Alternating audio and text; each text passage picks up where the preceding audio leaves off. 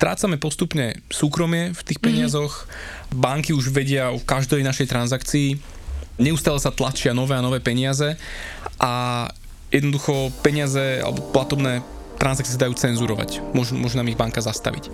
A toto boli akoby tie motivácie, že tých, tých technológov, že poďme vytvoriť niečo, čo tieto neduhy peniazy vyrieši.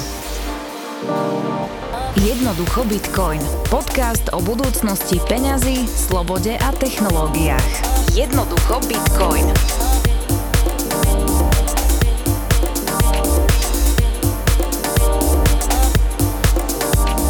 Poďme sa preniesť do roku 1800. A teraz si predstav, Gabi, že žiješ na takom ostrove v Mikronézii. To sa mi páči, ďaleko, som tam. Áno. Ďaleko, ďaleko od nás, na druhom konci sveta. A tento ostrov sa volá Jap. Uh-huh. No a tvoji predkovia vlastne už stovky rokov používajú na obchodovanie také veľké kamene. Veľké kamenné kolesá, alebo kruhy a v nich je diera. A tieto kamene sa akože menia, alebo ich, ich veľkosť je od 3 cm až po najväčšie s priemerom až 4 metrov, vážiacim viac ako 3 tony. Čo je veľmi fascinujúce na týchto kameňoch je, hlavne na tých najväčších, že tá lokalita toho kameňa sa nemení, keď si my napríklad niečo vymieňame, ale ako to funguje, že napríklad, že zíde sa dedina a teraz ja si napríklad od teba kupujem kokosy. Hej? A ty mm. máš takýto nejaký, alebo teda ja mám veľký kameň takýto a ty máš kokosy. No a teraz my sa dohodneme, že za 10 kg kokosov... Prepač sa smejem, že ako ti napadli práve kokosy. Neviem ani ja. Pozriem na teba. Napadli mi kokosy. Kokosy, výborne. tak, mikronézie. No a teraz, ja mám ten kameň, ty máš kokosy a chceme to nejak vytredovať medzi sebou. No a ten kameň je tak veľký, že ja ti vlastne ho nemôžem predať, že on zostane na tom mieste, Aha. len my sa ako dedina stretneme a teraz ja dám všetkým vedieť, že pozrite sa ľudia, ja teraz vlastníctvo môjho kameňa presúvam na teba. A teraz celá dedina o tom sa dozvie, náčelník to schváli a zrazu ten kameň je stále na tom istom mieste, ale už nepatrí mne, ale zrazu patrí tebe. Uh-huh, uh-huh. Čiže tieto kamene, oni, oni sa volali, že Raj Stones, kamene Raj, tak oni fungovali dlhé roky na tomto ostrove ako platidlo, ako uh-huh. výmenné platidlo. A čo sa napríklad aj taká zaujímavosť sa stala, že jeden z týchto kameňov sa presúval naprieč ako medzi ostrovmi a stalo sa to, že to drevené kanoe, na ktorom plával, tak prasklo a kameň sa potopil na dno oceánu.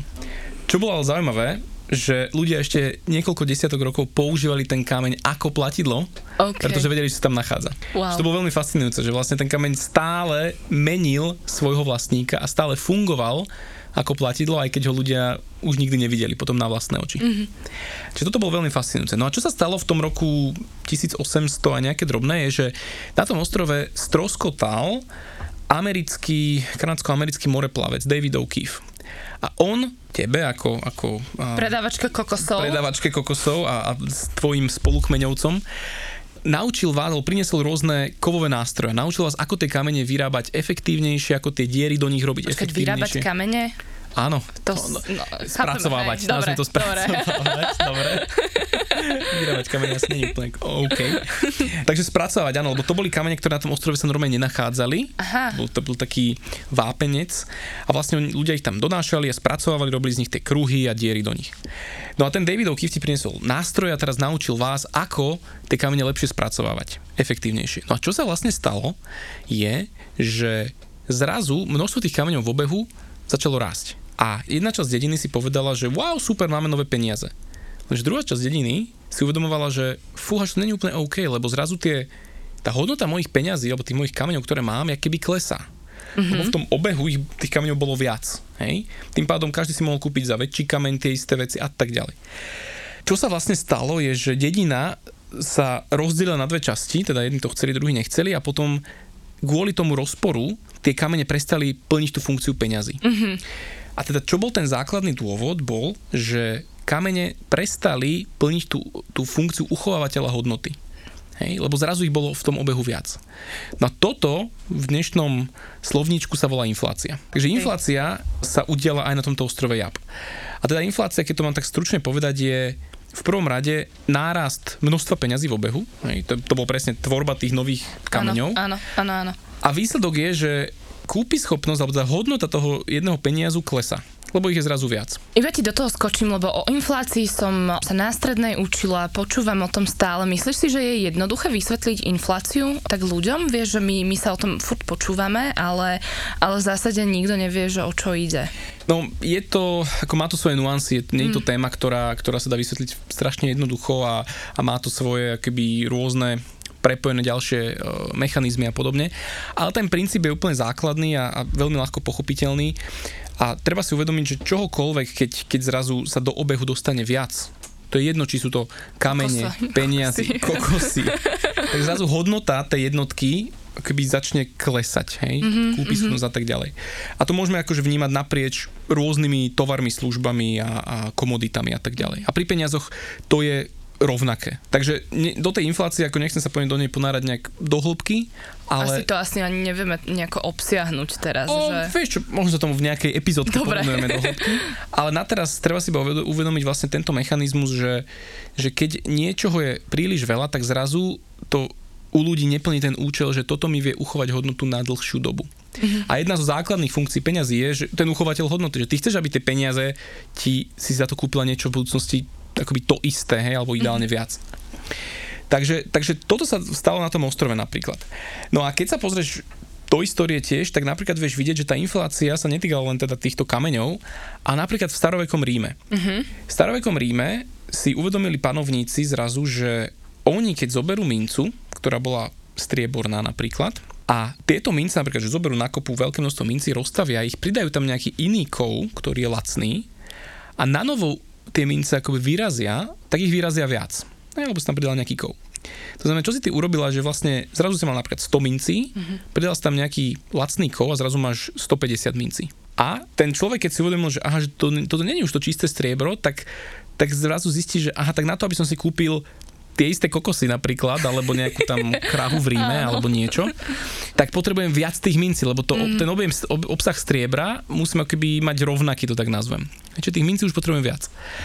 No a panovník si uvedomil, že wow, tak ja keď dám k sebe peniaze, no na novo ich akože zriedím, tak môžem akoby viac bohatstva pre seba vytvoriť a, a akoby používať tie, tie mm-hmm. vlastnejšie peniaze. Tam mi tak celkom napadá, že vlastne to nie je o tom, že pe- my hovoríme, že peniaze sú zlé, špinavé a tak, ale väčšinou my z nich robíme taký... Uh, áno, taký... áno, áno, je taká veľmi pekná veta, ktorá hovorí, že, že to nie peniaze pokazili ľudí, ale ľudia pokazili peniaze. Aha, okay. A naozaj už tí panovníci v tom starovekom Ríme si uvedomili, že touto tvorbou nových peňazí a riedením dokážu uchmatnúť bohatstvo pre seba uh-huh. v neprospech všetkých ostatných. Hej? Takže tam to bolo krásne vidieť, že a keď už sa to raz začalo, už to nemalo konca. Už častokrát tá konkrétna minca zlyhala potom, keby prestala plniť tú funkciu peňazí. Takže napríklad len tá, taká minca, že Antoninianus, to, to bolo to okolo roku 270 pred našim letopočtom tak v Ríme. to už sme teraz ale úplne ďaleko. Áno, to sme teraz celkom ďaleko. Hej. Táto minca napríklad, že behom 30 rokov tá rídzosť sa zmenila z nejakých 40% striebra na menej ako 5%. Mm-hmm. Úplne, mm-hmm. úplne ako, že to striebro vymizlo z tej mince. Mm-hmm. Toto bol ďalšia ukážka toho, že ak niekto má moc nad peniazmi, dokáže ich riediť a dokáže kradnúť bohatstvo vo svoj prospech, v neprospech všetkých ostatných, ktorí tie peniaze používajú. V Afrike totiž to veľmi dlho fungovali ako peniaze sklenené korálky. Oni Afričania ich nedokázali vyrábať, pretože tam nebola nejaká história sklárstva. Ale Európania, tam ich mali akože tam sa to strašne lacno vyrábalo lebo tam toho bolo akože brutál veľa. Mm-hmm. A oni keď si uvedomili, že zrazu tí Afričania sú ochotní za tie korálky ti predať pozemky, drahé kovy, potraviny a tak ďalej, tak my si uvedomili, že wow, tak, tak vyrábajme tie korálky v Európe a donášajme ich do tej Afriky. No a ako sa tam vlastne objavilo, lebo teraz mi to úplne nie je jasné, že ako sa objavili tie korálky sklenené v Afrike. Tam ich tiež niekto priniesol z... Mal z... takú históriu, okay. že vlastne eh, keď už tí prví Európania začali s nimi nejak obchodovať, tak eh, tým Afričanom sa to páčilo, pre nich to bol akože symbol nejakého nejakého bohatstva, hej, že aj akože mali radi takéto tie farebné veci, mm-hmm. tak nazvem. Oni si totiž to tí Afričania vtedy neuvedomovali, že vlastne v Európe je neobmedzené množstvo tých korálov. Sú vlastne historky o tom, že normálne, že lode sa vyvažovali tým, tie drevené lode sa vyvažovali tým, že tam narvali tie korálky, aby proste sa neprevracali a tak ďalej. V kvantách to tam chodilo. Mm-hmm. To sa aj označuje, že to bolo také, také veľké vykoristovanie Afriky a ich mm-hmm. zdrojov prírodných. No a kým si Afričania uvedomili, že vlastne tie korálky sú bezcenné, pretože Áno. niekto ich vyrába v obrovskom množstve, tak to trvalo veľa rokov a za ten čas tí Európania akože vykoristili tú Afriku. Hej. A znova sa nám tu ale opakuje to, že, že vlastne uh, toho nebolo obmedzené množstvo, že ano. to niekto mohol priniesť vo veľkých množstvách a, a vlastne sa to nevedelo nejako regulovať. Čo je ešte taký ďalší nejaký ako negatívum tých peňazí, keď sa, keď sa máme v porovnaní s bitcoinom, že uh-huh. čo to vidíš, infláciu si už spomenul, to ano, sme si nejako povedali. To neobmedzené množstvo to je akože veľký, veľký problém, teda nie len tých dnešných peňazí, to sa označuje, že fiat peniaze uh-huh. A to sú tiež vlastne štátne centrálne plánované peniaze. Čiže to porovnanie s tými štátnymi, no presne to, tá inflácia. Naozaj je vidno, že Amerika tlačí v obrovskom množstve teraz doláre. Len za minulý rok bolo nejakých cez 25% dolárov vytlačených, čo je obrovské množstvo. Čiže to sa potom prejaví do tej cenovej hladiny a tak ďalej. Čiže inflácia a neobmedzené množstvo tých peňazí je obrovský problém. Ďalším problémom, ktorý vnímali tí tvorcovia, ktorí tvorili Bitcoin, bola práve cenzúra tých peňazí, cenzúra transakcií. Čiže predstav si, že ty sa rozhodneš, alebo ja sa rozhodnem kúpiť tie kokosy od teba. Páči sa mi, že držíme túto, držíme túto linku, líniu. Kokosovú linku. Čiže ja sa rozhodnem tie kokosy si od teba kúpiť, ale teraz mi niekto povie, že vieš čo, že nemôžeš. Alebo že mi zabráni v tej transakcii, že jednoducho nedovolí mi a nie som to ja, ktorá poviem, ty, že okay. tak, že niekto medzi nami si predstav, že to beží cez nejakého sprostredkovateľa, ten náš prevod, a on si povie, že čo ja viem, že kokosy sú nezdravé alebo kokosov tu už máme veľa, nemôžeš si ich kúpiť. Mm-hmm. A zrazu, že what? Že to sú moje peniaze, ja ich chcem použiť tak, jak ja chcem. Takže tá cenzúra tých peniazí bola ďalší veľký problém, ktorý akoby v tom bežnom finančnom systéme sme stále mali. A zhoršoval sa. Tretím takým neduhom tých peňazí je strata finančného súkromia. Mm-hmm. To znamená, že Dajme si to znova na, na kokosy. Na kokosy. Hej. Hej, tak si to predstav, že keď e, ja si od teba kúpujem kokosy, všetci by vedeli, že ja som si kúpil koľko kokosov a že ich mám u seba. A ty moje A ja si ich chcem kúpiť akoby na tajnáš, to tak nazvem. Nechcem, aby teraz všetci vedeli, že wow, že ja jem kokosy alebo čo. Ale teraz kúpim to cez banku a banka presne vie, a toto bola transakcia za kokosy a, a už akoby strácam to finančné súkromie. Napríklad Čína je toho takým jasným dôkazom, že tam už v niektorých provinciách, že už rok, rok a pol nevideli hotovosť. Napríklad aj, aj v severských krajinách. Ale to nám vlastne keby uberá z toho finančného súkromia a zrazu všetky transakcie budú môcť byť trekované, dohľadateľné, aj keby ty stratíš to finančné súkromie. Keď ho nemáš, tak z tých dát transakčných sa dá zistiť extrémne veľa informácií. Sa dá normálne urobiť profilácia daného človeka, že kto to je na základe toho, čo si kupuje. Dušky, ako reagujú tvoji klienti, klientky, keď e, za tebou prídu, rozprávate sa o bitcoine, ako s ním pracovať a keď tým na začiatku povieš, že nie, nie, nejdeme zakladať hneď peňaženku a tak, ale ideme pochopiť peniaze. Aké sú ich výrazy? Považujú to za nedôležité. Áno, mi to príde, že no na čo mám túto vedieť o kamienkoch niekde v Mikronézii. A... Áno, je, je, to tak, bohužiaľ. Veľakrát ľudia prídu s tým, že už chcú tú konkrétnu, že už ma to nauč a teda a teda. Lenže to je častokrát, ich motív je, idem rýchlo zarobiť. Mm. Hej? Ich motív je naozaj taký, že dám peniaze, otočím mi to peniaze, zarobím x násobok, budem happy. Mnoho ľudí, dokonca aj moja jedna z motivácií bola, že prídem do toho bitcoinu a nejakým spôsobom zarobím a, a hotovo.